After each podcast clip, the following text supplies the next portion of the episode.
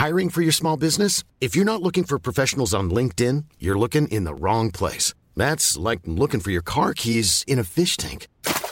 LinkedIn helps you hire professionals you can't find anywhere else, even those who aren't actively searching for a new job but might be open to the perfect role. In a given month, over 70% of LinkedIn users don't even visit other leading job sites. So start looking in the right place. With LinkedIn, you can hire professionals like a professional. Post your free job on linkedin.com slash people today. Cool fact a crocodile can't stick out its tongue. Also, you can get health insurance for a month or just under a year in some states. United Healthcare short term insurance plans, underwritten by Golden Rule Insurance Company, offer flexible, budget friendly coverage for you. Learn more at uh1.com.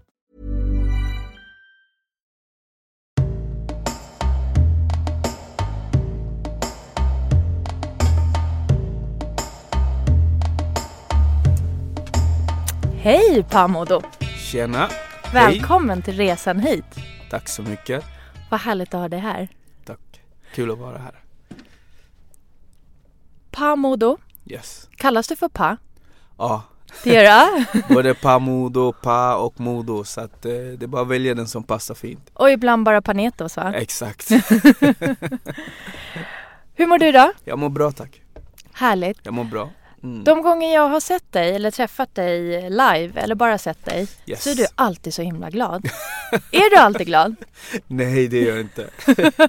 det är jag inte. Jag är långt ifrån alltid glad men eh, jag har en positiv inställning till Mm. saker och ting. Liksom, det finns så mycket att eh, vara, vara ledsen över. Mm. Så att ehm, jag har valt att okej, inte se de negativa sidorna i allt och försöka hitta de positiva sidorna. Och då blir man automatiskt glad när man har de glasögonen på. Säg ett exempel. Exempel, eh, att komma hit och, och bara enkelt. Eh, jag var väldigt, eh, liksom, jag var väldigt så här förberedd på att allt skulle gå smidigt. Men jag hade ett väldigt, väldigt svår problematik med att hitta parkering. Men det enda jag kunde tänka var att jag kommer hit och jag kommer göra en rolig grej och det kommer bli kul och det är inte hela världen. Nej. Jag kommer komma i tid, eller eller jag kommer komma hit i alla fall. Mm. Sen är jag lite sen. Men det, det, det är exempel. Skulle du tänka så även om du går tillbaks till bilen och har en parkeringsbot?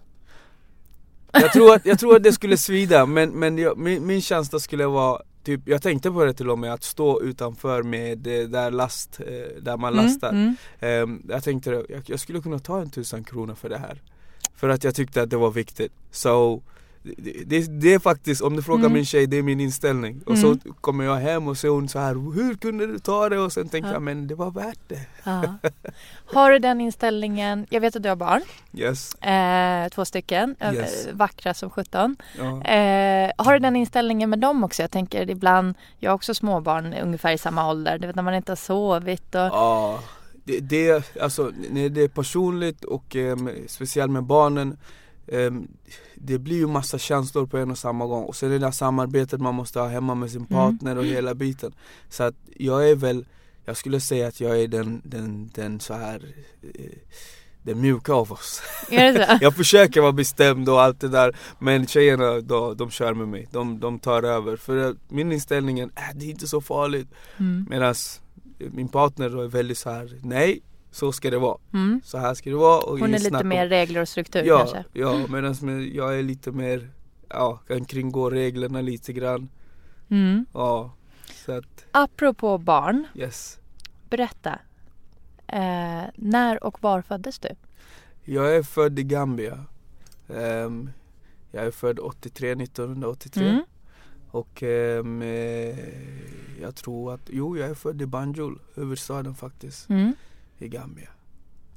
Härligt. Yes. I en stor familj, berätta om din familj. Ja, Liten familj. väldigt stor familj faktiskt. Massa farbröder och mostrar och fastrar och, och så vidare.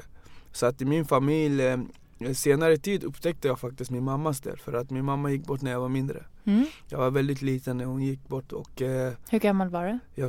tror alltså det här är, jag, jag tror att, om jag inte säger fel nu, det är mellan fem och sju år däremellan. Mm. Så att eh, jag var fortfarande väldigt liten men ändå liksom på gång och är med, liksom Mm. medveten om det mesta. Mm. Så att, ehm, Hur kommer det sig att du inte vet exakt hur gammal du var? För jag tänker att det är en händelse som man kan ofta spika. ja det, det är ju så men just, eh, just min morsas bortgång har varit väldigt laddat för mig. Mm. Så att eh, jag vet inte, en del av mig har försökt bara liksom, inte tänka på det så mycket medan det alltid har varit med någonting som jag tänkt på hela tiden som har Mm. drivit mig också till massor med saker. Till den jag är idag. Så att an, jag tror anledningen till att det fortfarande, när det kommer upp så kommer det som en chock. Mm. Så att när du, när du frågar mig min familjesituation, det är inte det första jag berättar men Nej. det- jag kan berätta min mammas sida till exempel. Som jag sa, min mammas sida var, upptäckte jag nyligen på Mm. grund av att det är så laddat med massa Mm, saker. mm. Så att, eh, ja. Hade du syskon? Eller Ja, har du syskon? Jag har, jag, har, jag har fyra halvsyskon och en helsyster. Oj, eller eller en, mm. ja, en syster som jag är samma mamma och pappa med. Mm. Mm. Yes. Och när din mamma gick bort eh, fanns en papparoll? Ja, min farsa var med. Eh, Min farsa var med men min farsa var ja, med på avstånd. Han var ju mannen som skulle gå ut och knäga och hämta pengarna Mm. och, så att vi kan leva ett bra liv. Mm. Så att g- ganska stor av min uppväxt har varit med att jag har varit hos andra människor. Hos Mm. min Mm. morfar, eh, min, eh, mina fastrar och så vidare. Mm. 96 kom du till Sverige, stämmer Yes, det? yeah. Ah. Februari 96, Februari 96. Berätta om ditt första minne av Sverige. kallaste dagen i mitt liv. Gud vad roligt. Vet du, jag ställer samma fråga till alla och jag får samma svar från alla. Jag kommer ihåg att det var kallt. Det var kallt. Ja, men vilken omväxling, vilken, Mm. vilken, vilken möte. Liksom, jag kommer ihåg min, min farbror då som bodde i, i Sverige. var han som eh, plockade upp oss från flygplatsen. Mm. Jag och min syster och min kusin som kom samtidigt. Då var du 13 år. Och jag var 12 skulle fylla 13. Du skulle fylla 13. Mm. Yes, den, den, den sommaren fyllde jag 13. Så att ehm, det var kallt. Vi trodde vi hade jacka på oss så vi hade fått med oss några läderjackor. Mm. Men det var inte jacka för vinter. Nej. Liksom, vi har ju sett snö och allt det där men det var inte det som Det var inte verkligheten när man väl landade. Ja. Så att den känslan kommer jag aldrig glömma. Vad kommer du ihåg från, eh, förutom kylan då, Yeah. från den första perioden? Vad, vad var svårt? Vad var lätt? Vad var... Så, första, ja, i- Sverige var då kan jag säga var en besvikelse. på vilket för- sätt? Om, när man kommer från Gambia där det var liksom, man var ung, man hade sån an, helt annan livsstil. Det var frihet till max. Jag menar, vi bodde i en compound. Compound innebär det är ett stort område med olika hus. Mm. Men att alla hus och alla dörrar är öppna och hela miljön, alla samlas och Mm. överallt och det händer saker hela Mm. tiden. Sen kommer du Det låter en, jättehärligt. Ja alltså det var ju, vi, vi hade inga problem så. Liksom, Jag tänker att man hade- hjälps åt, de vuxna Ja, och det är alltså, liksom en Det var kontaktnät. samverkan och det Mm. var integration till max. Liksom, det går inte att undvika din granne. Mm. Jag kände inte till dörrar låsta in till grannen. Alltså Mm. man var hemma hos folk som att man bodde där. Mm. Liksom, det var in och ut på olika kanter. När de lagar mat så är alla från varsitt hörn som lagar sina, sina Mm. maträtter och allt det där. Utomhusköken, det var upp, öppen, allt var Mm. öppet. Liksom. Mm. Och så kom man till Sverige och, och så hamnar man i en låda. Mm. Stängd låda. Och, och så, Och vart var den här lådan var någonstans? i Jordbro. Jordbro. Ja, Mm. jag, jag hamnade i Jordbro. Mm. Och tack God för att jag hamnade i Jordbro. För Jordbro hade ändå i många sken hade en känsla utav liksom, senare när sommaren kom så kunde man känna att oh, men här finns det en hel del folk som liknar mig ändå. Mm. Som jag kan prata med, som man kan samverka med. Men som hade traditioner som jag hade i hemlandet också. Mm. Så att ehm, det gjorde det lättare att komma in. Men den vintern, det var bara stängd. Det var så jag kände liksom, allt var stängt. Mm. Dörrar var stängda, jag undrade hur ser mina grannar ut? Liksom, vilka bor här? Och, och min tanke med att liksom, farsan och jag skulle ha värsta relationen där vi umgås hela tiden. Och För din pappa hända. bodde här? Ja, han bodde Okej. här. Mm. Det var till han vi kom. Liksom. Okej, okej. Det var Mm. första gången vi bodde ihop och det, även det var såna, det var, det var en känsla som, som jag fattade inte systemet hur det var. Han var ju tvungen att gå och jobba, han kan inte sitta hemma och Nej, nej. hänga med mig. Vilken chock! Ja, alltså, det, eh, inte för att de inte jobbar där men Mm. det här var verkligen struktur. Han går, Mm. jobbar, kommer, sover för att han måste vakna igen och göra samma sak. Och, och vi har inte kommit in i samhället så vi vet inte själva vad vi ska göra våran tid. Så man satt och väntade och ja, det var bara helt stängt. Och hur var det sen när du fick börja skolan? Där hände det grejer. För så fort jag kom in i skolan, jag, är, jag var social i Gambia liksom, och jag är social här också. Mm. Det är du, det kan jag garantera. Ja, så, att, så fort jag kom in till skolan så kunde jag hitta vänner. Jag träffade Nabio då, Mm. ehm, han som vi vi, vi som skapade grundarna till Panetos. Mm. Liksom redan där och jag träffade kompisar. Liksom, killar som tjejer. Vi började hänga runt och började prata och använde mig utav eh, teckenspråk och eh, engelska. Ja, för du kunde inte svenska såklart. Jag kunde Nej. inte svenska så mycket var teckenspråk. Jag Mm. pratade som att Vad pratar man i Gambia? Wolof, eh, Jola som jag är och engelska också som Mm. är huvudspråket eller som är ehm, koloniserade språket. Mm. Jag vet inte hur jag ska säga det. Så du pratar bra engelska men det hjälper inte för andra 13-åringar i Sverige att... Nej det var svårt för att jag hann, först och främst så hamnade jag i förberedelseklassen Mm. som är med Ja, som hade massa andra barn och ungdomar från andra länder som det. ibland kunde inte prata engelska eller svenska så vi var tvungna Vad var skillnaden, för det här kommer jag ihåg eh, från när vi kom hit och Ja. jag började skolan. Skillnaderna mellan skolan, alltså skol, Ja. skolgården, skolkompisarna, lärarna, eh, strukturen. Jag, jag har bara gått nästan ett år Ja. eh, utomlands. Och det jag kommer ihåg det är att man hade varje måndag är då lördag där, alltså första dagen i veckan Mm. så sjöng man nationalsången hela skolan ute Assembly. på, precis, Yeah. och liksom man stod med handen på hjärtat. Japp, Eh, och det var ju så långt japp. bort från den svenska skolan man kan komma. Här så skreks det och man bara sprang in och ut och det, var, inte chock den här också. respekten, jag gör en apostrof nu, Det fanns inte. det fanns inte och man hade i min klass eh, utomlands så hade vi en, eh, det var jag då såklart, eh, den som Prefect. håller, eh, vad kallar det? Prefet hette det på våran. Kommer inte alls ihåg vad det heter, Ja. men någon som håller ordning på klassen utav eleverna. En golare, sanningen. Precis! Och alla vet, också. golare har ingen polare. Nope. Nej, man var ju liksom lite lärarens lilla favorit kanske. Yeah. Eh, Det var därför man hade blivit vald till den rollen. Och så skulle man få tyst på alla innan Japp. läraren kom in. Japp. Yes, och såg till så att det nästan eh, var liksom ordning på kateder också. Ja, Mm. Väldigt, väldigt stor skillnad när jag kom till skolan här. Chock, jag, jag kommer inte ihåg hur länge den här chocken höll i sig för min del. Eh, och då gick jag alltså i ettan, för när jag kom hit så fick jag börja ettan då. Mm. Eh, och hela, hela skolsystemet var ett enda chock. Det var en av de första chockerna jag fick. Berätta, vad var största skillnaden i skolan, kompisar?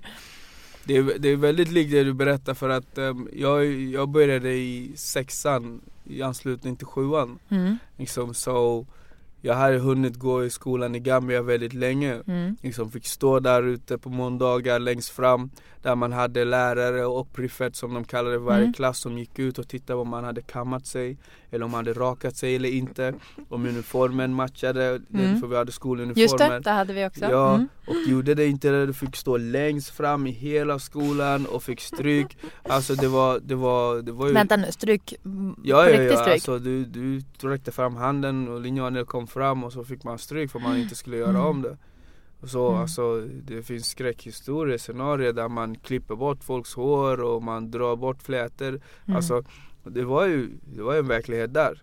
Att komma till Sverige och, och, och se folk stå på bordet och slänga saker och skrika ja, vi, ja, vad som helst. Och, och inte bara det men Det som jag var mest, mest imponerad på att liksom, hur rent och fin allting var i klassrummet. Mm. Det var som ett hem, det var som ett liksom, hemma hos någon. Mm. Någon som har jättemycket pengar och jättebra ekonomi. Mm. Det var det jag tolkade. Och allt det fint som var runt omkring allt, Alla lärare som var. Mm. Ja, man tar ju alltså- av sig skorna här i ett vanligt klassrum i Sverige.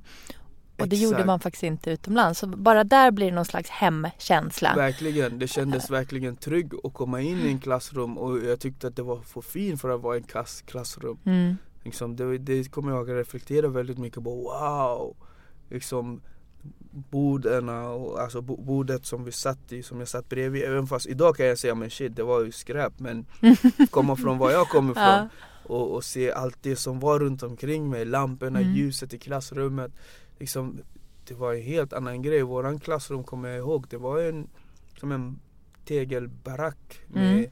Det var ljuset, dagsljuset som var ljuset Mm. som kom in Här är vi inomhus i värmen och allting Mm. så att Det var väldigt mycket, och sen maten Jag kommer ihåg mat, liksom skolan när vi hade lunch Då fick man gå, jag tror vi fick gå och stå i kö, klass och sen kunde man vara 6-6 eller 3-3 Mm. på en och samma skål och så kunde man ta I Gambia nu? Ja i Gambia, och mm, så tar mm, man vår- den här stora brickan, satte den ner innan man hann stoppa in sin sked så är det maten slut.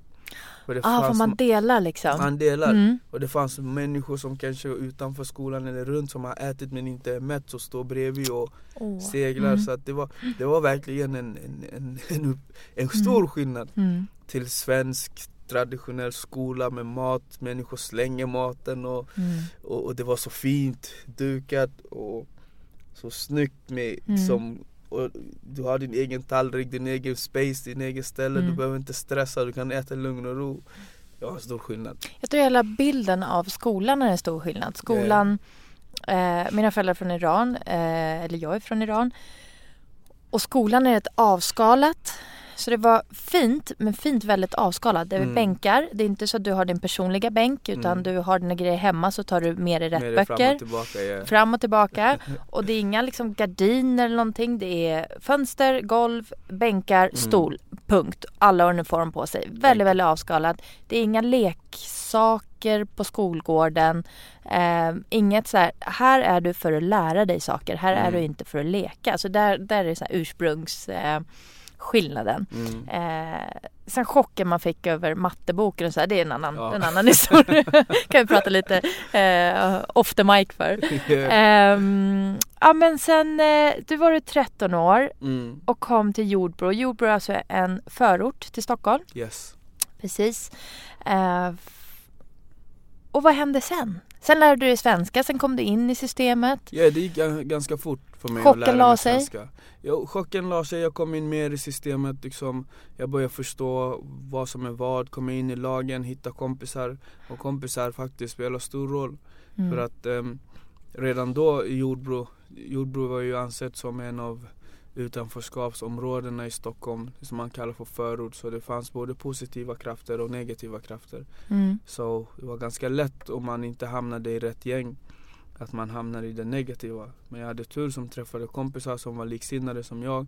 Ehm, De tänkte, vi hade bakgrund liksom, som vi kom ifrån och vi var väldigt motiverade till att uppnå framgång på ett positivt sätt. Mm. Så att vi klickade väldigt bra jag och Nabio. Och, och därifrån gick det bara framåt. Våra föräldrar var också ganska lika i tänket Mm. om hur vi ska vara ursäkta, hur vi ska vara i landet Sverige och, och vad vi ska göra och så vidare. Så att de var Vad tror du mycket på. tanken var? Vad var det ni skulle göra? Jag menar, jag tror att de ville att vi skulle väl. De ville liksom att vi skulle lyckas med någonting. Mm. Att de, de vill se oss på ett bättre plattform. Jag tror alla föräldrar vill det. Mm. Men få föräldrar orkar jobba det också. Mm. För det är en sak att vilja det och sen släppa loss sitt barn bara och hoppas att det sker. Och det är en Mm. annan sak att vara med och vägleda och guida och säga Mm. ifrån och ta bråken. Och de Mm. fighten och de orkade ta fighten. Mm. Liksom, jag tror våra föräldrar var väldigt inne, eller tror, jag vet att de var väldigt måna om att ta reda på vad vi gör, hur vi gör, när vi gör, med Mm. vilka vi gör. Det fanns ingen min rättighet. Som många barn och ungdomar har Mm. för mycket utav nu för tiden. Mm. Du får inte kolla på min mobil. Du får inte kolla, det fanns inte det. För de, de var med. De För var, vi hade inte ens mobiltelefoner. Ja, sanningen, sanningen. Det kom senare med 5110 och alla de här grejerna och det är Ja. nice ändå. Så att um, det, det var verkligen, vart är du, vilka är du med, de får du inte hänga med, Mm. punkt. Du går till skolan, du kommer tillbaka, du ska gå och spela fotboll, bara det. Du ska vara hemma vid den här tiden. Mm. Liksom, så att det var, det var verkligen, det var verkligen, de var verkligen på. Och i Jordbro, som sagt, man behövde det Mm. då. Och hur gick det för dem som hamnade med fel kompisar? Ja, det, det går att se. Det är inte så svårt att liksom se på. Idag när vi är så här gamla, man ser vilka som har lyckats och andra som har hamnat riktigt snett. Liksom, som har haft det riktigt tufft och har det fortfarande riktigt tufft. Vissa har gått bort, vissa skadar sig, vissa sitter inne, vissa är kriminella. Och sen finns det många också, jag skulle vilja säga det, många har fått vanliga jobb för liksom, de har också lyckats. Mm. För, för alla har inte blivit Panetosstjärna och åker runt och Mm. kör men de har familj, de har, de har människor Mm. runt omkring sig, de lever ett vackert liv med vackra barn och f- fru och, eller man och så vidare. Mm. Så att de har lyckats, det finns många som har lyckats men också de som har haft det tufft, Mm. som det inte har gått bra för. Mm. tyvärr. Vad är din kontakt med Jordbro idag? Jag är fan kvar i Jordbro. Jag, jag, vi skapade ju, jag, Nabio, för, för år efter så träffade vi Johan när vi började gymnasiet. Mm. Vi träffade Johan och vi träffade äh, Daniel Mm. och vi hade en kompis som heter Chris. Och vi tillsammans liksom utvecklade vidare Panetos. Och, och vi skapade Vägen ut. eh, är, Du ska få berätta om vägen ut. Ja, Men om vi backar lite där. I gymnasiet så, skapade, så liksom startade ni det hela. yes. Och då tänker jag musiken. Hur självklart var det att du skulle hamna inom musiken? Det var inte alls självklart. Jag, jag var inte, jag skulle inte göra musik. Alltså, Mm. jag, jag, musiken har alltid varit med mig. Med familj, alltså i Gambia, musik är centralt. Mm. Vi kommer till Sverige, min farsa, han, det var musik och fotboll. Mm. Det var så det var för mig också. Lyssna på musik väldigt mycket men spelade fotboll för jag skulle bli fotbollsstjärna. För min pappa var faktiskt Mm. också en eh, national, eh, han, han spelade i gambianska nationallaget. Ja. Ja, så han var, han var fotboll och jag skulle bli som han. Mm. Det var min dröm och eh, min, min, eh, min eh, ska man säga, min, min största önskan i livet då som liten pojke. Så jag spelade fotboll väldigt länge i många olika lag. Och sen musiken var bara rolig. Mm. Liksom, jag gjorde musik för att det var roligt och det var kul att stå på scen och uppträda, skriva texter. De här textskrivandet började med först med diktskrivning. Jag skrev dikter och eh, efteråt så förvandlade jag de dikterna till text. Och tillsammans med Nabio, vi gick fram och tillbaka, jag tog gamla instrumenter hemifrån. ja, instrumentala liksom låtar Mm. och så rappade vi över dem. Mm. Så det blev bara seriösare och när vi träffade Hirvi tog det ett snäpp längre upp. För han höll på med musik och han kom med fantastiska idéer på hur man skulle göra saker och spela in mera låtar och vi hade idéer om att vi skulle skapa ett ställe där vi kan spela in hela tiden istället för en gång. Mm. Och Vägen ut kom till då eh, med, med, med en av de här eh, studieförbunden, Vuxenskolan som jag jobbar med nu. Eh, de hjälpte oss, vi skapade studion, skapade verksamheten och därifrån så bara blommade allting. För många andra hade liknande situationer som vi. Inga pengar för att gå in i de stora studion men hade massa material som man satt på och ville spela in. Så nu skapade studion, folk bara välde in. Det var Och långt ni hade innan. stöd hemifrån? Ja, vi fick, inte med musiken, inte med mig i alla fall, med musiken. Det var, det var så här, äh, de skojar, de, de, fördriver tid på det, det är Mm. bra. Mm. Liksom, det var, en, det var, jag tror inte någon hemifrån såg det här Vad tror du din är nu. pappa hade tänkt att du skulle jobba med? Jag vet inte riktigt, alltså jag kan inte säga. Jag tror att min farsa var bara nöjd om jag inte blev kriminell. Ja. Och inte blev, eh, liksom, ja, hamnade snett någonstans. Mm. Så att om jag sålde, jag vet inte, pennor i Mm. någon affär eller att eh, Mm. jag jobbade vad som helst. Mm. Så hade straight varit ärlig nöjd. liv liksom? Ja, jag tror att det var det, det är det enda som han ville för mig. För liksom komma från Gambia, han ville bara att jag skulle ta vara på vad Sverige hade att ge. Mm. Och bli någonting. Som göra något positivt av mitt liv. Det är det jag tror att han brann mest för. Sen vart jag lägger det. Mm. Än idag, jag tror inte ens, han är glad, han är jättestolt över att vad jag lyckats med. Mm. Skulle det vara fotbollen tror jag att han skulle vara lika stolt. Mm. Eller om jag skulle jobba med någonting annat. Så att um, jag tror inte någon såg att musiken var utvägen. Inte ens vi såg vad uh, musiken var vägen ut egentligen.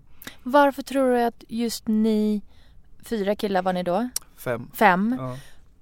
Varför tror du att just ni fem lyckades just då? För du säger att det var många ungdomar som Mm. höll på kanske med musik och Mm. hade mycket bra material och så vidare. Men varför var det just just ni tror du? Vi gjorde någonting som, som ehm, många i förorterna um, har svårt att ta till sig. Och, och många i förorterna har, har liksom puttat bort den, den, den forumet för att det är inte för dem. De är liksom, man, man har känslan att äh, alla som sitter och skriver och, eller är duktiga på, på, på, på, det här, på det här med skola och läsa och skriva och, och så projektanställning och eh, projektbeskrivning och eh, föreningsliv och liksom det administrativa delen, det som svennar gör. Mm. Liksom, Du gör apostrof nu? ja, det, det, som, det som svennar gör. Ja. Liksom, det som man, jo, du är plugghäst, fan gör du för något? Jag, jag tror att många sköt, ja, var det det man stöttade bort? Ja, jag tror att många Okej. sköt bort det. Och i, i, i business, i musik, det finns olika delar. Den ena delen är att stå och bara sjunga och rappa och vara känd och, folk känner till dig. Den andra grejen är att faktiskt strukturen bakom det. Mm. Liksom, hur strukturerar du upp din, din verksamhet? Vad ska du med det? Vilka ska vara med i det? Ehm, Mm. Hur får du bidrag för att kunna fortsätta med sådana saker? Hur gjorde ni då? Hur strukturerade ni? Ni var ju ganska unga, ni var inte så jättegamla. Ja, vi var väldigt unga men att våra bakgrunder, var vi kom ifrån och olika delar och vad vi brann för också lite olika. Och Nabiu är, eh, eh, han gick eh, högskola, jag tror att han, han är civilekonom tror jag. Mm. Och Hirvi civilingenjör. Mm. Liksom, jag skulle bli lastbilschaufför eh, men jag jobbade sen liksom, i anslutning till vägen nu så jobbar jag som fritidsledare. Jag Mm. hade musik som min specialkompetens. Ehm, och eh, Danny också jobbade som fritidsledare. Så alla vi satt i forum där vi pratade mycket det, det här struktur, hur strukturerar man upp planering och sådana saker. Och jag tror att vi planerade oss väldigt bra. Liksom, vi skapade en egen skivbolag, vi skapade en egen förening. Gjorde ni det? Ja, alltså vår största låt Dansa pausa kom från vår egna skivbolag. Är det sant? Yes, vi släppte det själv och vi hann släppa några låtar innan. Mm. Utan att vänta på någon annan, utan att liksom leta efter skivbolag som ska göra jobbet för oss först. Var det Dansa pausa som var er eh, brytpunkt? Det var våran genomslag liksom. Det var Genomslag. våran genomslag för att vi fick, vi hade andra låtar som vi släppte. Och vi fick liksom, för varje gång vi gjorde någon låt så blev det en till dörr öppnades. Liksom. Man såg att en till dörr öppnades, en till dörr öppnades. Och till slut så kom det och när man kämpar sådär hårt och jobbar sådär som med positiv drive och, och, bara pushar framåt. Någonstans lossnar det. Och det gjorde det för oss och det gjorde det ordentligt. Och vilket år var det då Dansa pausa kom? Det var 2012. Så det Det var var- det flera var så år tidigt. efter. mm. Så, 2012. yeah. Jag, jag har en minne, jag har Mm. en bild i huvudet som kan vara helt, helt felaktig. Nu får du, nu får du rätta mig. Eh, jag kollar väldigt sällan, nästan aldrig på TV kan jag säga. Mm. Så varför jag såg det här, varför jag har den här minnesbilden har jag ingen aning, så måste vara slump. Mm. Jag har i minne att jag på TV ser kronprinsessas eh, bröll, eh, inte bröllop, förlåt, eh, födelsedag. Yeah, På Öland firas det va? yeah. Och då sitter hela kungafamiljen längst fram. Ja. Säg stopp när det inte stämmer. eh, de sitter längst fram, det ösregnar. Yep. Ni står på scen, Mhm. ni sjunger Dansa pausa. Mhm. Och det här av någon anledning, kanske samma år som SD röstades in i riksdagen. Men Mm. de är med på den här tillställningen. Mm. Så de sitter i folkdräkt Mm. eh, i publiken, Mm. SD. Mm. Eh, och jag råkar på något sätt se det här. Mm. Hur vet jag inte. Och jag kommer inte ihåg ens var jag var någonstans. Men jag kommer ihåg att ni gick upp, ni sjöng, det dansade, eh, det regnade jättemycket. Och prinsessan Madeleine som satt på sin plats, hon började liksom gunga till ja, ja. och hade svårt att sitta still. Och kamerorna, de svängde mellan eh, kungafamiljen som sm- smått började liksom vicka på höfterna. ni som kör öste på i, på scen. Och så var kamerorna delvis på SD som Ja. satt i folkdräkt och såg jättebesvikna och arga ut och Mm. bara ja. Och jag kommer ihåg att när jag såg det här så jag är ingen bölig människa alls Mm. och jag kommer inte ihåg vart jag stod. Jag kan ha stått på någon liksom väntrum någonstans också. Och bara tårarna bara rann. Mm. Jag vet inte, det hände någonting i mig. Mm. Först besvikelsen av, av det hela. Mm. Eh, att, att SD hade blivit, jag kommer inte ens ihåg om det var samma år, men Mm. på något sätt hade Mm. blivit inröstad. Mm. Och att det var så många människor som eh, i Sverige, i det som jag anser är mitt land, tycker likadant som dem. Mm. Och så sitter de där och så står ni fyra svarta killar, Mm. sjunger på scen för kungafamiljen, det finaste vi har här i Sverige. Yes. Ah, berätta! Jag kommer inte ens ihåg när det här var. Det, det, det, var, det var nationaldagen. Det var nationaldagen så Eh, det var inte alls hennes födelsedag. Det var inte Ja. hennes födelsedag, det var nationaldagen. Ehm, Vilket år var det här? jag kommer inte ihåg åren. Vi har kört några gånger men jag tror antingen det var det 2012 eller var det något år efter men jag tror Mm. att det är 2012 där. Mm. Ehm, men ehm, jag kommer ihåg den dagen, jag kommer ihåg den Berätta. den, den jag, så, jag, ska säga deras namn en gång och jag kommer inte säga det igen SD får ingen kärlek av mig så jag pratar inte om dem Nej. Men jag kommer ihåg att jag, Berätta jag, om känslan att stå på scen. Känslan att stå på scen är för mig eh, enormt och det är så viktigt Ehm, Först är det roligt Vilket jag älskar, jag älskar att stå på scen i alla sammanhang Om det är liten eller stor eller en liten hörn, vad som helst Varje möjlighet jag har till att bidra till någonting positivt är jag på, Mm. 100% En av anledningarna så är jag här liksom. Så att ehm, Det gör ni verkligen med er musik. Ja, vi, vi försöker hela tiden göra det och vi försöker lägga in budskapen i texterna. Vi Mm. försöker göra det även fast låtarna ibland kan vara kan, kan, kan vara dystra eller kan vara långsamma eller kan vara um, högljudda. Vi försöker alltid lägga in saker så att folk kan ta till sig det. det Men ni fick en hel Sverige att dansa Ja, det, och knappast pausa. det, det var på tiden, det var på tiden Mm. att vi får, vi får berätta till folk att Sverige har slutat vara lagom liksom, vi, vi är hundraprocentiga, vi är här, vi vill festa, vi vill ha kul, vi menar inget, inget ont, vi är inte här för att skada någon Mm. Att vi ser ut som vi gör borde inte vara ett problem. Och om du tror att alla vi som ser ut som oss kommer med något negativt någonting då har du helt fel, för att om du tittar på oss, vad vi gör, vad vi står bakom. Jag kommer ihåg att det fanns en tid då när de skrev på Flashback "Ja, Finns det något sm- smuts på de här? Ja, n-ordet? Eh, vi vill veta, de har, de har säkert gjort si och så och så. Det var så kul att kunna titta bakom och tänka hm, har jag gjort någonting? Eh, nej, det de skrev var om mig Om att eh, någon som jag Bokstavligen om dig. Ja, bokstavligen om mig. Någon hittade någonting om mig och det var Mm. det värsta som de kom på om mig. Mm. Jag ska berätta, lite pinsamt, men jag ska Mm. berätta det. Eh, någon hittade att eh, någon gång när jag gick i Jordemalmsskolan eh, och jag var i duschen och duschade så pissade jag i duschen. Mm. Istället för att gå Oh, bredvid och, och, och, och i toaletten och kissa. Mm. Så det var det värsta som de hittade. Och när, Mm. när jag kom i kontakt med det, jag var så här: wow. Det var bra ändå.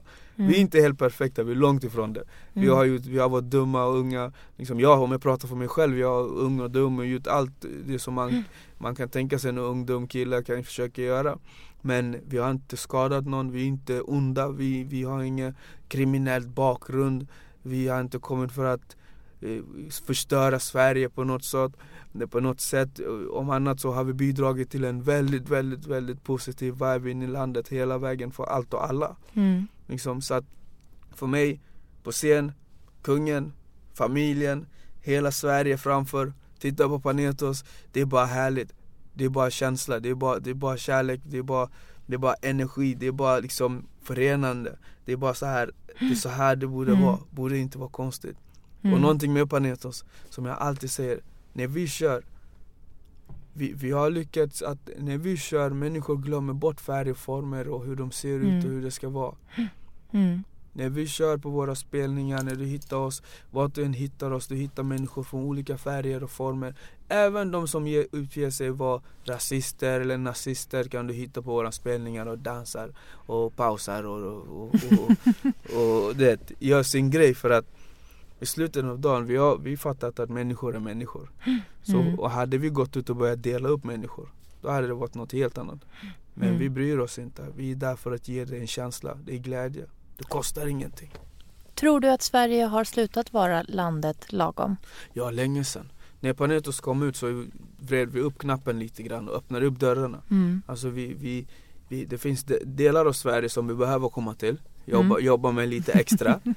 men men, eh, men eh, Sverige har slutat vara lagom. Vi har Mm. visat ur musiksidan liksom. Sen Panetos kom ut har du sett liksom, om du kollar på hiphop-scenen hur det ser ut nu. Mm. Hiphop, afrobeat och allting.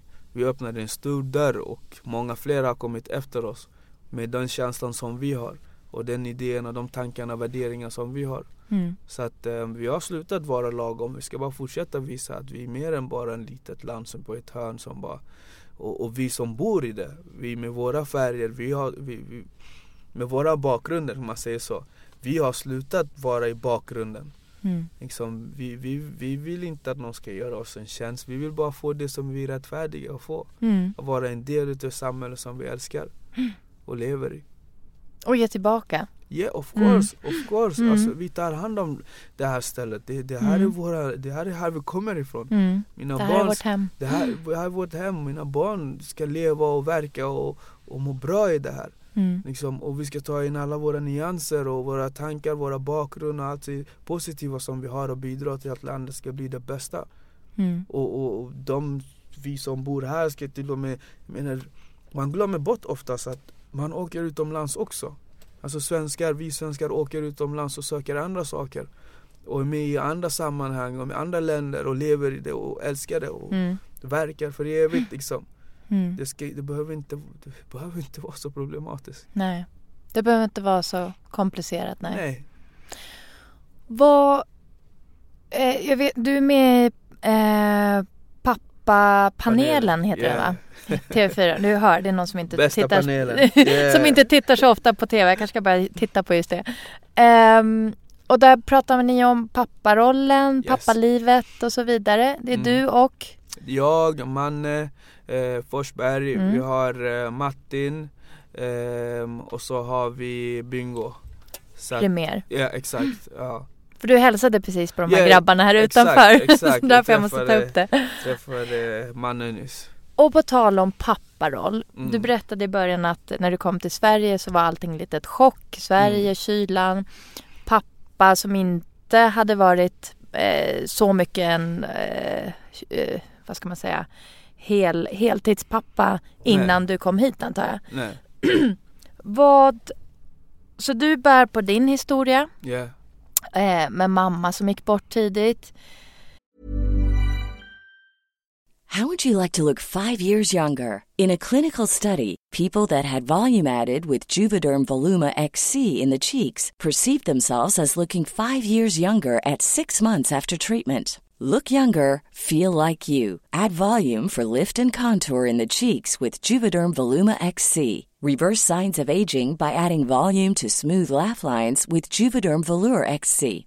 For important safety information and to find a licensed specialist, visit juvederm.com. That's J U V E D E R M.com. Not for people with severe allergic reactions, allergies to lidocaine, or the proteins used in Juvederm. Common side effects include injection site redness, swelling, pain, tenderness, firmness, lumps, bumps, bruising, discoloration, or itching. There's a risk of unintentional injection into a blood vessel, which can cause vision abnormalities, blindness, stroke, temporary scabs, or scarring. Talk to a licensed specialist to find out if it's right for you.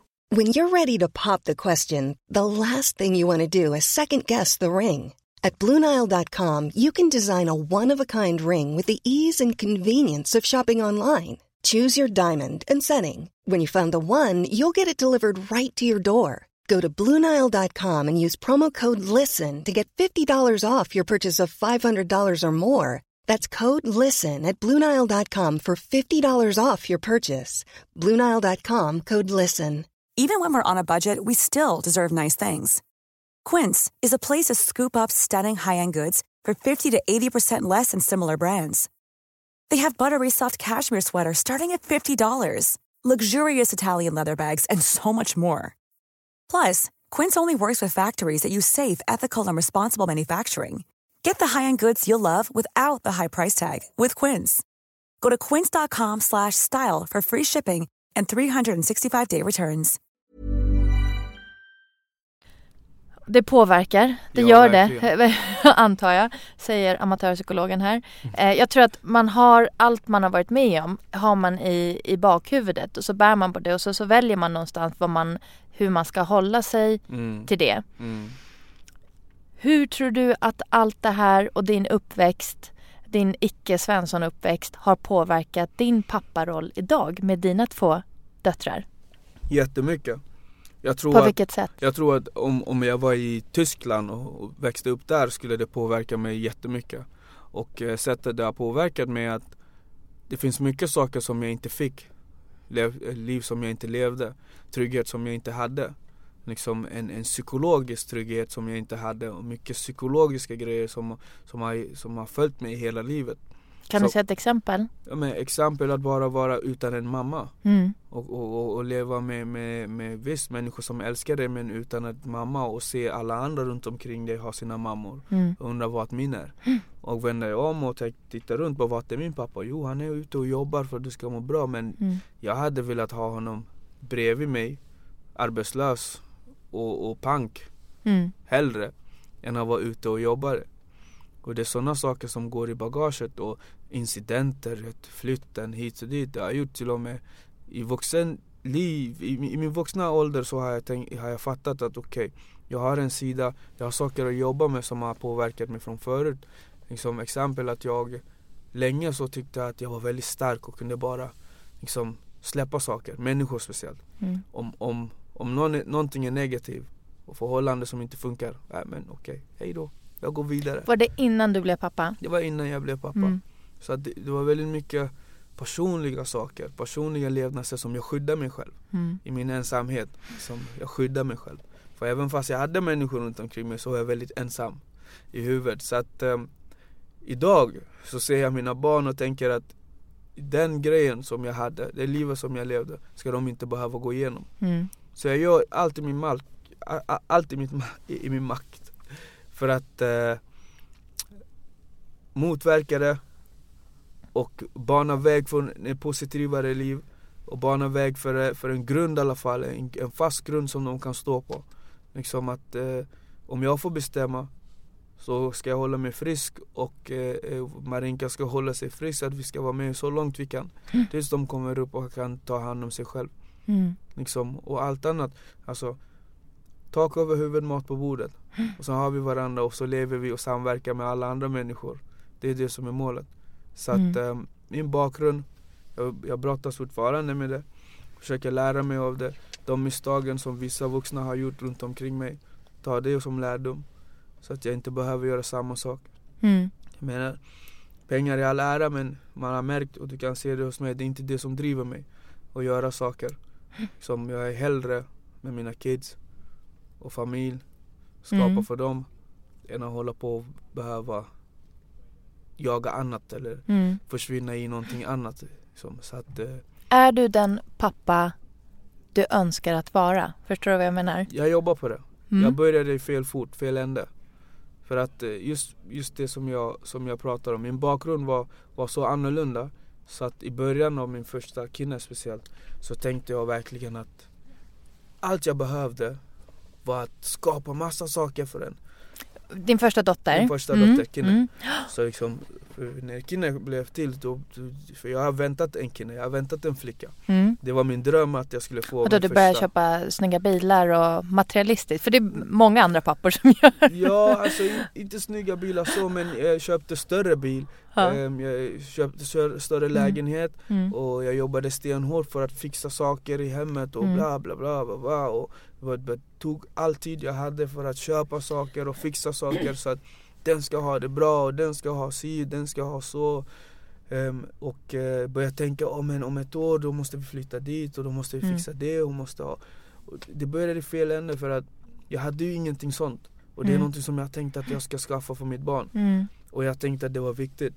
Men sen har jag en riktigt smart partner som hela tiden påminner mig om att det är inte det viktigaste. Nej. Abs- Samtidigt så tror jag att män och kvinnor boar när de ska Mm. bli föräldrar, de flesta i alla fall. Mm, Och så gör man det lite på olika sätt. exakt. Vi kvinnor har eh, barnet i Nära. oss, i, i nära, i magen och vi boar lite med andra Mm. på andra sätt och förbereder för det är det Mm. man gör. Man ska få man vet att det är en förändring, man vet inte riktigt kanske 100% vad det är mer Ja. eller mindre. Och så, så tror jag män gör det som de känner till och kan. Ja, Eh, bara okej nu ska jag sätta upp de där hyllorna, alltså mer kanske konkreta saker och Mm, inte så mm. mycket känslomässigt eh, utan mer eh, eh, nu, jaha, då behöver vi större bil, vi behöver bilbarnstol, bra, så, så liksom betar av en lista absolut. absolut. som inte är så mjuka värden utan hårda. Så jag tror att det är ganska naturligt. Eh, kanske inte det bästa Mm. änden att börja på men Nej. jag tror att det är ganska naturligt att man reagerar på Jo. det sättet. Jo, jag håller helt med. Mm. Jag håller helt med. Jag tror att det, det är ett naturligt sätt att gå för oss män. Ehm, min grej kanske var lite överdrivet med, med tanken på var jag kommer ifrån Mm. och hur jag liksom till, till och med, med med all framgång som jag har haft liksom, tidigare så hade jag jättesvårt att se det. Mm. För jag, jag, jag, jag var fortfarande rädd, känslan av att liksom hamna där igen. Känslan att, eh, att, att behöva uppleva det igen. Mm. Det var väldigt nära och det som för mig var en stor misslyckande. Mm. Men sen har jag som sagt en bra partner som hela tiden påminner mig men, men och mig själv också. Tack God för min inställning med saker och ting. Att bara brukar funka för mig. Mm. Då, då brukar jag komma tillbaka till min, ja okej nu kör vi. Andas ut. Mm. Ja, bara ta en sån där lång och sen, Mm. och sen tänka bara okej, vart är det positiva? Jo, där. Det, dit, Mm. dit kör vi på. Mm. Det som funkar och det som är nice, det som är nuet, det kör vi på. Mm. Nollställer vi imorgon så får vi köra om och, Mm. och, och, och göra det som vi vill göra. Så det, har- det, det har faktiskt påverkat mig. Mm. Och, och försöka bara stanna still och tänka om och bara men shit, det var inte så viktigt. Nu kör vi. Mm. Vi gör något annat. Mm. Nu ska du få berätta om vägen ut. Japp. Jag eh, vet att du brinner för det här. Ja, eh, någonting som vi har skapat, eh, Panetos då. Eh, en förening, ideell förening. Mm. Eh, tanken, hela konceptet med vägen ut var att hjälpa oss själva och hjälpa alla andra som är runt omkring. Liksom, Det kom i samma veva som eh, Pausa dansa, Dansa pausa. nej faktiskt. Nej. Alltså vägen ut körde, skapade vi 2004. Mhm, så, Så- tidigt. Ja, Mm. så att jag brukar alltid säga det. Vårt arbete med ungdomar och ge tillbaka började långt innan vi hade någonting. Mm. Så när vi gav tillbaks back in the days, vi hade ingenting egentligen förutom oss själva att ge. En plattform där man kan komma och skapa sin egen verk. Och redan då märkte man att bara det räck- räckte gott och väl. Allting behöver inte alltid vara i cashform eller att man ger massa saker till människor. Liksom, Och hur menar du? Eh, vägen ut är en ideell förening som skapades när du var 21 år. yes. Och vad det innebär? Mm, Som ungdom så får du komma och göra vad då? Man kommer in och man har drömmar, man har tankar, man har, man har idéer. Ni har ett fysiskt plats man, Vi har en någonstans? fysisk plats i Jordbro. I Jordbro såklart. Yes, det var där ja. vi började. Vi hade Mm. en fysisk plats i Jordbro. Det var en man som hette Birger Jensen. Ehm, han gick bort 2009. Jag kan berätta lite mer om Birger Jensen sen. Men han gav oss en möjlighet i alla fall att komma in i en fritidsgård. I fritidsgården fick vi ehm, en liten lokal. Och den lokalen blev vägen ut. Och tillsammans med då med Studieförbundet Vuxenskolan så kunde vi i den här fritidsgården få bidrag via kommunen för att eh, skapa liksom, miljön. En mickbås, ett mickbås där inne, mikrofoner, material och så vidare. Och efter det så kom det bara folk flockade från olika håll och kanter. Ungdomar? Ungdomar från överallt som vill spela in sina låtar kom ner till oss. Alltså så, så det är som en studio som man kan Yes. spela in. Det är en studio Och som man kan spela in. vad får ni in för Berätta om den typiska ungdomen som kommer in i vägen ut. Oftast, studion. back in the days, oftast eh, hiphop var så laddat så att eh, unga från förorten kommer ner och vill göra en låt. Ehm, ja, de har drömmar, tankar, vi tar över hela landet Sverige och, och eh, vi spelar in och har sina texter, oftast hårda texter. Så vi fick jobba med känslan, vi fick jobba med med, med, med rummet liksom, Hur- ska det vara rumsren och hur ska det vara, hjälpte till och byggde så att eh, det blev, det var först och främst bara någonstans att spela in. Men senare tid så märkte vi att det kom också med massa sociala problem. Alltså många som kom till oss hade väldigt tufft och kom till oss inte bara för att göra musik men att ha någonstans att vara Mm. och utveckla andra saker Mm. som skolan och lärare och så vidare. Så att då började vi tänka, okej det här är mer än bara någonting som man bara sitter och jobbar med. Är det några som jobbar där? Yes, ehm, jag, ska, jag ska berätta. Ehm, med, det, med det som jag sa, liksom, att vi märkte att uff, det här sociala biten är jätteviktigt. Mm. Och det var då i samband med det så gick jag fritidsledarutbildningen. Mhm. Och ehm, då såg man möjligheten att ta över det här och börja verkligen jobba med det heltid. För innan så jobbade vi två och två i studion. Varannan vecka så bytte vi. Mhm. Som en vecka Hirvi och eh, Nabio tror jag. Och sen en annan vecka jag och Danny. Så att vi varannan vecka skiftade. Liksom. Och eh, när den här möjligheten dök upp och jag gick redan fritidsledarutbildningen och jag hade kontakt med ungdomarna och så vidare. Så var det naturligt att jag tog över det och fortsatte jobba och bygga vidare. Så att det kommer nya ungdomar som är väldigt, väldigt duktiga. Som hade också massa idéer och tankar och hur utvecklingen skulle ske. Um, Sissi, Karim, Timmy, eh, David Enzinga som är skådespelare idag. Eh, massa ungdomar som kom in som bara tog över. Och tillsammans med SV då så kunde vi avlöna dem. Så de här ungdomarna fick jobb. Som jag tror över hela Sverige. Det var första gången när någon som är artist fick jobba med musik. Liksom sitta och jobba med sin musik som en ung kille från förorten. Jag har pluggat kanske musik i tre år men inte har någonstans att lägga den känslan och Mm. de, de kunskaperna. Och kontaktnät, för det, det har Exakt. jag Min upplevelse är att Du kanske har gjort allting rätt enligt papper. Du har gått din utbildning, du har gjort, Mm. du har fått bra betyg och så Mm. vidare. Men utan en kontaktnät som man oftast inte har när man har eh, för, eh, invandrarföräldrar. Mm, mm, mm. Då är inte det värt någonting. Om du inte Nej. vet var, vem du ska ringa eller hur Nej. du ens eh, tar gå nästa steg. Mm. Ingenting. Man kommer inte fram. Man kommer inte fram och det, det var vägen ut har gjort för många. Det har varit rummet där man kan hitta nya saker, hitta Mm. kontaktnät som du säger, kompisar. Mm. Positiva kompisar är viktigt i en utveckling. Mm. Liksom någonting som kan ta dig framåt. Det är mer troligt att du blir bränd om du hänger bland eld än om du hänger i havet eller i vattnet, i bassängen och chillar. Det är väldigt stor risk att du blir bränd där. Mm. Det är, det, är så, det är så enkelt logiskt förklarat. Om du hänger med kriminella och umgås runt omkring dem Det är det mer troligt att du hamnar i den gänget Mm. Om du inte hamnar där så kan du ändå bli skadad för att du är där runt omkring Såklart. Men är Mm. du i en studio där du vill jobba med musik och det finns andra människor som vill jobba med musik Och andra människor som dansar och andra människor som jobbar med TV, kanske radio och sånt Det är mest troligt att du är med i det gänget och hamnar i någon fest Det värsta som kan hända är att du kanske dansar någonstans Eller något, eller skriver en bra text eller Mm. en dålig text Alltså det, det är sådana problem som man kan ha i det sammanhanget som är välkomnande Mm. det är de problemen som du önskar ungdomar. Att ha, liksom normala problem, kärleksproblem och, och jag vet inte vad jag ska göra och så kan man prata och hitta vägar och lösa.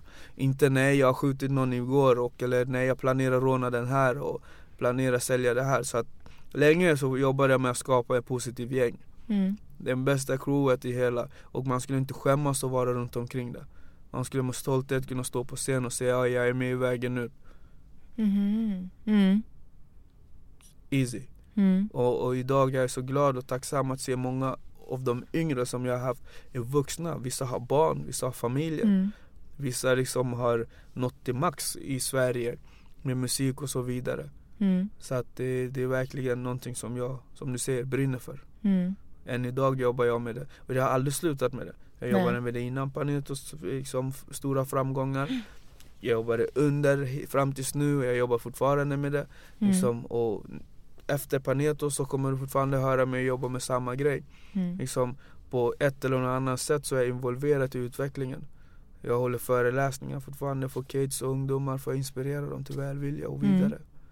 Liksom, så att, Vilken grej. ja, det är fantastiskt. Vilken dröm eh, fritidspedagog du är. Nej, jag försöker, jag försöker. Jag hittar mina sätt att jobba. Mm. Liksom min sätt att nå fram och nå ut.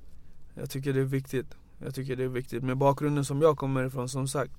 Det var inte bäddat för att vi skulle lyckas. Vi fick kriga för det. Mm. Vi fick jobba stenhårt för det. Vi fick motstå saker. Vi, fick, vi, fick, vi kunde ha valt den andra vägen oavsett hur starka våra föräldrar var. Vi kunde ha bara, bara branch av. Mm. Men vi krigade länge. Länge och än idag så är det ett jobb. Det går inte att slappna av riktigt och säga ja, men nu är jag klar. Mm. Nej, man måste hela tiden så nästa person som kommer kan förstå värdet Mm. och ta vidare liksom. Tills vi är alla lika värda på riktigt. Mm. För vi är inte där än. Vi jobbar på det. Vi jobbar på det. Vi jobbar på Mm. Vad tror du hade... Vem var du om du hade varit kvar i Gambia idag? Jag har fått den frågan förut Har du det? och eh, Har du funderat på den frågan då? jag funderar på det faktiskt. Eh, När jag fick den första gången kunde jag inte svara på det. Men jag gick runt och tänkte på det. Vem, vem hade jag varit? Eh, jag kollar på mina närmaste. Typ eh, Som är kvar? jag som är kvar, Mm. typ några kusiner som jag har haft Och jag ser hur deras liv har blivit Ehm, Det går inte att säga att jag skulle bli si eller jag skulle bli så Och för om jag tittar på dem Men ändå tittar på min drift och så som jag var i Gambia redan Som jag har inte förändrats på något sätt än att jag bara anpassat mig till landet Sverige Mm. jag, Du är samma person, grundperson? jag, jag är fortfarande grundpersonen men jag har Mm. bara anpassat mig till vad möjligheterna har gett mig eller vad situationen har liksom blivit och lärt mig att leva i det. ja men så- grundfråga då. Tror du hade hållit på med musik? Jag tror att jag hade nog hållit på med musik på något sätt. Tror du att du hade familj? Jag tror, jag tror att där är det mer troligt att jag hade familj länge sedan. Mm. Väldigt ung. Mm. Alltså med min drift och min, min, min sätt att äh, vara så tror jag nog att jag hade familj väldigt ung ålder. Mm. Visst är det så, um, jag följer ju dig, för vi sprang in i varandra uh, för en, ett tag sedan. Yes. Och jag följer dig på Instagram och jag Yes. råkar veta att du åkte med dina tjejer, Ja, dina döttrar och eh, din fru yes, till Gambia. yes. Var det första gången? Det var första gången för tjejerna, alltså Amina och Kina, mina döttrar. Marinka och jag har varit där tidigare. Och för dem var det första gången och det var Det var någonting som var riktigt, riktigt, riktigt nervöst. På vilket sätt? Alltså förstår Vad ni? pågick i ditt huvud? Allt pågick i mitt huvud. Jag, när vi beställde det var jag nervös. När, när vi åkte. var, var du nervös att de inte skulle tycka Jo, om det alltså, eller? Det här är mitt land. Det är här Mm. jag är född. Mm. liksom och uppväxt i. Och det här jag vill verkligen att de ska tycka att de också ty- tillhör Mm. som det här stället, lika mycket som de tillhör i Sverige. Att det blir deras land, Mm. så som Sverige är mitt land. Mm. Eh, det, det är här jag vill att de ska älska kulturen, de ska älska omgivningen, de ska älska bristerna och det positiva. De ska lära sig leva i det och lära sig hantera det och allting. Så mycket gick i mina tankar, hur kommer de, liksom mina släktingar där, vad kommer de tycka och tänka? Mm. Tänk om de blir rädda och inte vill alls vara hos dem. Tänk om de tycker att det är för varmt och de inte vill alls vara i Gambia alls. Nej. Tänk om vi måste sitta i en hotellrum varje dag och, Mm. och vara i Asien. Liksom, och hur, vad kommer mina släktingar tycka om man har barn som inte vill hälsa på dem eller Mm. vill komma till Mm. dem när de säger kom hej. Mm. Ehm, det var massa frågor, liksom massa nervositet och jag tänkte bara shit det här kan gå helt åt skogen. Men sen kom jag dit. När vet slappnar du av? Jag har gjort exakt samma resa ska jag säga fast Ja. för, eh, vad blir det nu, ett och ett halvt år sedan. Ja. Eh, med mina barn och man för första gången. Åkte och jag var så Precis som du säger, från bokningen var jag Ja. nervös och jag försökte säga vad är det jag är nervös över? Och jag kunde liksom skala ner det till att jag skulle vilja att de vill åka tillbaks igen. Mm. Det är nu det som var grundoron. Att det ska vara precis som du säger, inte för varmt, inte för maten, allting och så, så från andra sidan. Ja. Men jag fick, eh, ursäkta att jag bara pratar om Nej, det. kör, kör, kör. Det Jag fick sådana tankar. ehm, nu var det 18 år emellan Mm. jag var där sist och nu Mm. var jag där med min familj och liksom en vuxen person med egna barn och så vidare. Jag fick en sån här, kommer du ihåg spår, Spårlös försvunnen? Var Ja, ett program för många, exakt. många år sedan. Där de åkte tillbaks till sina och så fick de chock bara oj jag har tre systrar och så vidare. Ja, ja. Alltså det kändes som att vara med i det programmet. För det första så var det så här känslomässigt från sekund ett Exakt. över allt. Det var så här, åh här är den här skräddaren, han har ju suttit här i 30 år. Och du vet mina barn var så här, gud ska du gråta över varenda liten pinal här? Och så bara, de här tuggummina, de och köpte vi när vi var fem. Och allting och alla människor liksom, då hade, mina föräldrar hade en stor lunch Ja. som bjöd in hela släkten. Och det var jag också så här jättenervös. Kommer alla gilla alla? Kommer mina barn tycka att det är jobbigt att alla ska pussa på dem? Eh, tänk om de säger ifrån, det är ju jättefult. Kommer alla tycka att mina barn är liksom väluppfostrade Ja. som säger ifrån? Kanske. Eh, nej men jag var ju nervös. Och så var det det här eh, känslomässiga eh, hela tiden pågick i mitt eget huvud. Ja. Eh, Så jag, jag gick igenom en liten miniresa i mitt eget huvud med mig själv, bakgrund, vem är jag? Vad är mina föräldrar i det här? Vem har... På något sätt så är ju någon... Någons liv offrades på något Mm, sätt mm. när mina föräldrar Mm, åkte till Sverige. mm. Var det mitt liv? Och vem skulle jag vara om jag var kvar? Det, det, var, det var också så här jätte, som bara snurrade. Mm. Eh, vem var jag då? Ah, det, var, det, var, det var en jättemental tung resa. Eh, men det. också jättehärligt. Yes, faktiskt. Vad var, hur många dagar var ni där? Vi var där i, de var där två veckor och jag var där två veckor till. Mm. Ehm, och eh, alltså, så här var det. Ehm, jag var där med, med min fru och eh, med mina barn. Men jag var också där med min frus brorsa och mamma. Mm. Så stressen blev inte mindre för det. för jag vill jättegärna Can't de- even imagine. Ja, alltså jag, jag vill ju jättegärna att de ska tycka att men Gambia är fantastiskt. Ja. Här kan vi tänka sig att Marinka och dig kan åka till, till och med Mm. kanske bo ett tag, alltså kunna resa fram och tillbaka till. Vi med hänger, hänger med i, Gam, i allting, i traditioner, med kläder och allt. Mm. Så stressen var enorm för min del. Vad tyckte du om det? Men, men, men alltså grejen är så här. De har kultur. Min, min, min, eh, min, eh, min tjej är eh, resande. Mm. Ehm, och hennes föräldrar är också resande. Halv finsk resande och halv romsk resande. Så att de är romer liksom. Mm. Och de har kultur. Mm. Gambia har kultur. Och två världar som har kultur har en tendens till att hitta varandra ändå, att förstå varandras kulturer. Det finns regler, sätt att vara, respekt Mm. som är väldigt högt rankad och förhållningssätt som man är. Så att, alltså det var, gick så bra. Och mina barn speciellt, de som inte är insatta i alla kulturer. Liksom, det, var, det, var, det var så bra att eh, Kinne pratar fortfarande om Gambia.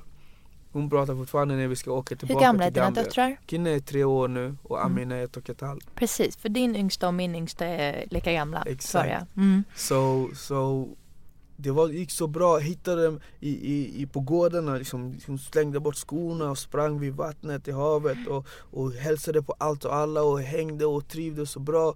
Vi hade inte ett enda problem.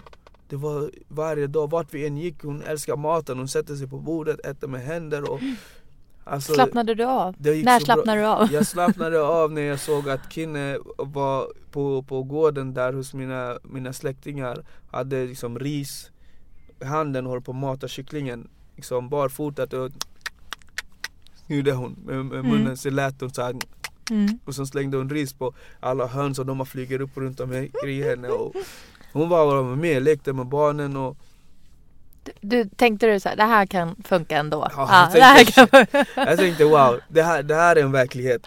Det här är Mm. så jag tog massa bilder och videos och liksom följde efter dem vart de än gick. Och de älskade att hoppa in i en tunna med vatten och bara badade. mm. Och jag kommer ihåg så väl när jag fick duscha, när jag var mindre i Gambia. Och tyckte att det var så jobbigt när man ska duscha i tunna med vatten och de liksom håller på att hälla vatten över dig sådär. Mm. Och, och att se dem göra samma sak och inte tycka att det är något stress med det. Och bara Mm. älskade det. Det, det, det värmde mitt hjärta. Jag, jag, Mm. jag blev lika glad varje gång. Mm. Så jag tror att det finns typ hundra bilder på just när de är i tunnan och badar i värmen liksom. Ja, jag tror jag har sett någon bild därifrån. Ja, alltså, Men det älskar blir ju ens två hjärnhalvor eller ens två världar Som möts liksom. som möts. Och den, som du säger, stressen, oron, att Mm. de här två ska inte klascha utan de ska flyta ihop. Ja, De här två världarna. exakt. Det är ju, och sen så när det väl gör det så finns det en liten stund där man bara in. Precis, ja. Och den lyckliga stunden, det är, mm, det, det är så fantastiskt. Ja, det känns bra. Det känns bra. Och, jag, och inte bara att allt var lyckligt och frid och fröjd men hur de, hur de anpassade Passa sig. sig. Mm, Och hur de tog emot även det negativa och kunde Mm. hantera det. mm, Det för mig gjorde det liksom klart att det var för varmt, att, att det fanns språk, liksom svårigheter. Kommunikation hur man inte förstod varandra. Att vissa människor tolkar dem helt fel än vad de är och, och, Eller vad de, hur, vad de försökte förmedla och så vidare. Och de hanterade situationer i marknaden, situationer med, som turist och allt det där. Och de hanterar alla de här situationerna. Det var för mig nyckeln till framgång, det var det som fick mig verkligen okej, här kan vi här kan vi vara. Vi kan vara en del utav det här också tillsammans mm, Så att jag inte bara var den farsan som åker till Gambia själv. Och alla mina släkt, eller min familj är här för att de inte trivs. Det hade varit jobbigt. mm, Och det var den känslan som gick i huvudet. För jag vill ju åka till mitt hemland där jag kommer ifrån. Och, och samtidigt så vill jag komma hem till mitt hemland här jag är. Liksom, så om jag gör det så vill jag ta med mig det bästa som jag har fram och tillbaka Mm, och hoppas mm. att de vill följa med. Hade det varit tvärtom att de åkte dit och var, mådde jättedåligt och inte klarade sig hade det varit Mm. väldigt, väldigt psykiskt påfre- påfrestande för mig. mm. Vad pratar du för språk med barnen? Vi pratar wolof, vi pratar finska, Mm, vi pratar svenska. Är mycket på tub som hon kallar det för. mhm, Så hon pratar engelska ibland. mm, Så, så att eh, det är mycket språk. mm. Mycket språk. Hon, Häftigt, hon vilken prata- rikedom. ja, hon, hon pratar finska mest. Mm. För att mamma är finsk och eh, hon, hon, hon kan det bäst. Men hon förstår wolof, vi kan kommunicera. Ja, Häftigt. ja Mm. så det, det funkar. Mm. Det funkar. Det är väldigt nice faktiskt. Häftigt. Ja, Mm. vad tror du händer med dig och framåt och Panetos och vägen ut? Only God knows. Alltså det enda som jag vet jag kan sitta här och säga att jag har planerat att bli si och så och så. Jag kan berätta om det jag gör nu. Ehm, jag gör musik med Panetos fortfarande. Mm. Jag håller på med föreläsningar. Jag åker runt hela Sverige. Har, någon ny, eller har ni en ny hit inför sommaren? Vi har alla hits. Vi, vi har alltid hits inne. Så vi har låtar. Sen handlar det om när vi ska släppa dem alltid. Ja. Liksom, och nu har vi fått barn, ganska mycket barn, rik grupp. Eh, Mm. Någon har tvillingar, någon har fått sin första och jag har två. Mm. Eh, så att eh, det är mycket typ, vad ska man säga, med gruppen. Vi, vi växer ju också. Mm. Mycket annat ansvar som kommer in. Så att senaste, senaste året, speciellt här, har vi mycket med familj. Så vi har sagt att vi, vi behöver inte stressa fram någonting. Mm. Men att vi lagar hitsen och när det känns som att okej nu är det dags att ta upp liksom ett steg till då, då är vi igång igen och kör 100% Så att eh, sommarturné har spelningar under sommaren som vi kommer köra. Vi är redo. Ehm, ja, förutom det som sagt föreläsningar. Jag har skapat en eh, liten projekt som heter Love by Force Mhm. eh, som handlar om att eh, eh, hjälp till självhjälp. Liksom, jag hjälper unga människor i Gambia, så skräddare, eh, designers. Att, eh, Hur hjälper du dem? de, som jobb är ett, ett problem i Afrika generellt och sen i Gambia jättestort antal ungdomar har inget jobb. Liksom äldre ungdomar. De går i skolan, de är klara, sen sitter de hemma. Mm. Sen har jag träffat några stycken som är väldigt duktiga på att sy kläder, designa kläder. Fast om du frågar dem vad jobbar de med så sa de ja, jag vet inte. Mm. Så någon som jag träffade som hade fina kläder bara frågade jag. Och jag råkade känna hans kompis och han berättade att hon syr allt hon äger, allt hon har på sig. Mm. Och jag tänkte shit, det måste vi göra någonting åt. Har du jobb? Och så sa han nej och då bestämde jag, okej vet du vad? Om du syr kläderna, ge dem till mig så tar jag dem till Sverige så försöker vi sälja dem. Då får du jobb. Men när de hörde idén så kom flera fram och tyckte att shit, kan du hjälpa oss med jobb så är det fantastiskt. Så de får jobb. I sin tur har jag en projektledare. Han får jobb. Jag har två projektledare, en tjej och en kille. Han sköter eh, allt som har med eh, skrädderiet och kläder och hon sköter välgörenhetsdelen. Mm. För först får de betalt och de får betalt för material och för sitt jobb. Och resterande av pengarna jag köper säckris och levererar det till riktigt fattiga familjer. Mm. Sådana som inte har mat på bordet till exempel. Som har svårt med att eh, eh, ta sig från punkt A till punkt B ute i landet. Vatten är en fråga och så vidare. Så att de får någonting i handen, liksom, något att äta. Fysiska grejer. För det är så, det är så, det, det är så skevt att tänka att många vill hjälpa. Och många hjälper ju genom att skicka fysiska pengar. Så det speciellt gambianer som jag, man skickar pengar. Men när man gör det, det har jag märkt genom alla år. Problemet tar aldrig slut. Mm. För pengarna äter man upp hela tiden. Man skapar ingen eh, plattform för att hjälpa sig själv. Så nu har jag tänkt liksom idén, hela min idé grundar sig i att Love by force, det, det grundar på kärlekens kraft. Att med kärlek skapa plattform som du kan sköta dig själv. Så jag kommer till Gambia där jag letar efter, vad kan du? Vad kan du erbjuda västvärlden eller någon annan gemene man? Mm. Ja men jag kan göra det här, okej vi hjälper dig, organisera dig. Eller du kanske redan har organisation men du har ingen vägen ut. Liksom så, jag fixar vägen ut. Så jag sitter och dealar med människor, hittar folk runt omkring som hjälper till. Liksom. Och min del av det hela det är den här transporten fram och tillbaka. Det är min största bidrag egentligen där jag Mm. står för kostnaderna. att Saker och ting kommer fram och tillbaka. Mm. Så förhoppningsvis om hundra år så är det en framgångsrik verksamhet som sköter sig själv och jag behöver inte längre lägga ut egna pengar. Mm. Men fram tills dess så tänker jag, jag gör något bra för samhället. Mm. Det är ena grejen. Och sen föreläser jag. Jag har fått mer föreläsningar än någonsin de senaste åren. Vad Och- föreläser du om? Så jag, jag, jag är så här. Jag är ingen expert på någonting. Jag brukar alltid säga det till folk. Jag, jag är expert på hur man, hur man kan leva ett positivt liv Mm. och uppnå framgång. Mm. Och jag är expert på att genom att vara social har jag tagit mig på massa ställen och olika nivåer. Och genom att tänka positivt har jag tagit mig på massa olika ställen och nivåer. Mm. Jag är expert på att samla människor, förena dem. Jag vill få människor att fatta grunden till innan du börjar prata om ta fem steg varje dag och titta vänster eller skapa en lista med de viktigaste personerna i ditt liv och ring dem varannan vecka. Innan man kommer till de här expertisen så vill jag säga enkla saker som att hälsa på din granne.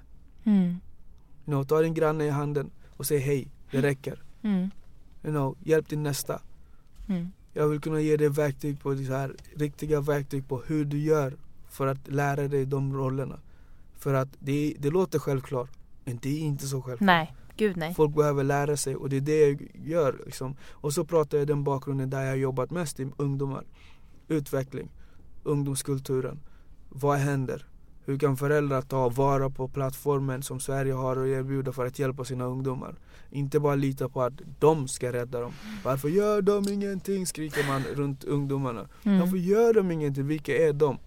Och det är de jag vill prata med. Också ungdomarna själva. Mm. Se min resa. Vart har jag varit? Hur jag kom hit? Vart jag är idag? Hur gör man för att göra det? Och motstå allt det negativa som finns runt omkring. Mm. Så att ehm, jag försöker göra så gott jag kan. Och återigen, jag säger alltid till folk, eftersom jag inte är perfekt och jag, och jag är öppen för att lära mig och öppen för att utvecklas hela tiden så kan jag faktiskt sitta och prata om saker som jag pratar om och kan stå bakom det 100%. Är du med? Absolut. Du lever verkligen som du lär. Man måste det. Man måste det, för annars så kommer man ut som en hypokrit. Allt du pratar om, förutom att du har en väldigt positiv attityd och du har suttit här mitt emot mig och har haft ett härligt leende på läpparna oavsett vad du, vilka tuffa grejer du pratar om. Så handlar det om grundinställning att du vill hjälpa, du vill ge tillbaks. Och det var lite så vi började prata innan Yes. vi satte igång mickarna. Yes. Och det är jättehäftigt. Och det har varit jättehäftigt att ha dig här till resan hit. Tack så mycket. Tack för att du ville komma. Tack för att jag fick komma. Tack. Ha det bra. Tack detsamma.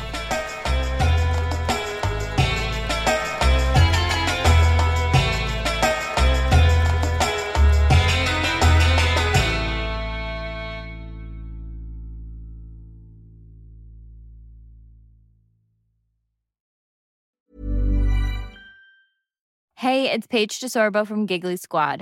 High quality fashion without the price tag. Say hello to Quince. I'm snagging high-end essentials like cozy cashmere sweaters, sleek leather jackets, fine jewelry, and so much more. With Quince being 50 to 80% less than similar brands. And they partner with factories that prioritize safe, ethical, and responsible manufacturing. I love that. Luxury quality within reach. Go to quince.com slash style to get free shipping and 365 day returns on your next order. Quince.com slash style. Imagine the softest sheets you've ever felt. Now imagine them getting even softer over time. That's what you'll feel with Bowl and Branch's organic cotton sheets. In a recent customer survey, 96% replied that Bowl and Branch sheets get softer with every wash. Start getting your best night's sleep in these sheets that get softer and softer for years to come. Try their sheets with a 30-night guarantee. Plus, get 15% off your first order at bowlandbranch.com. Code BUTTERY. Exclusions apply. See site for details.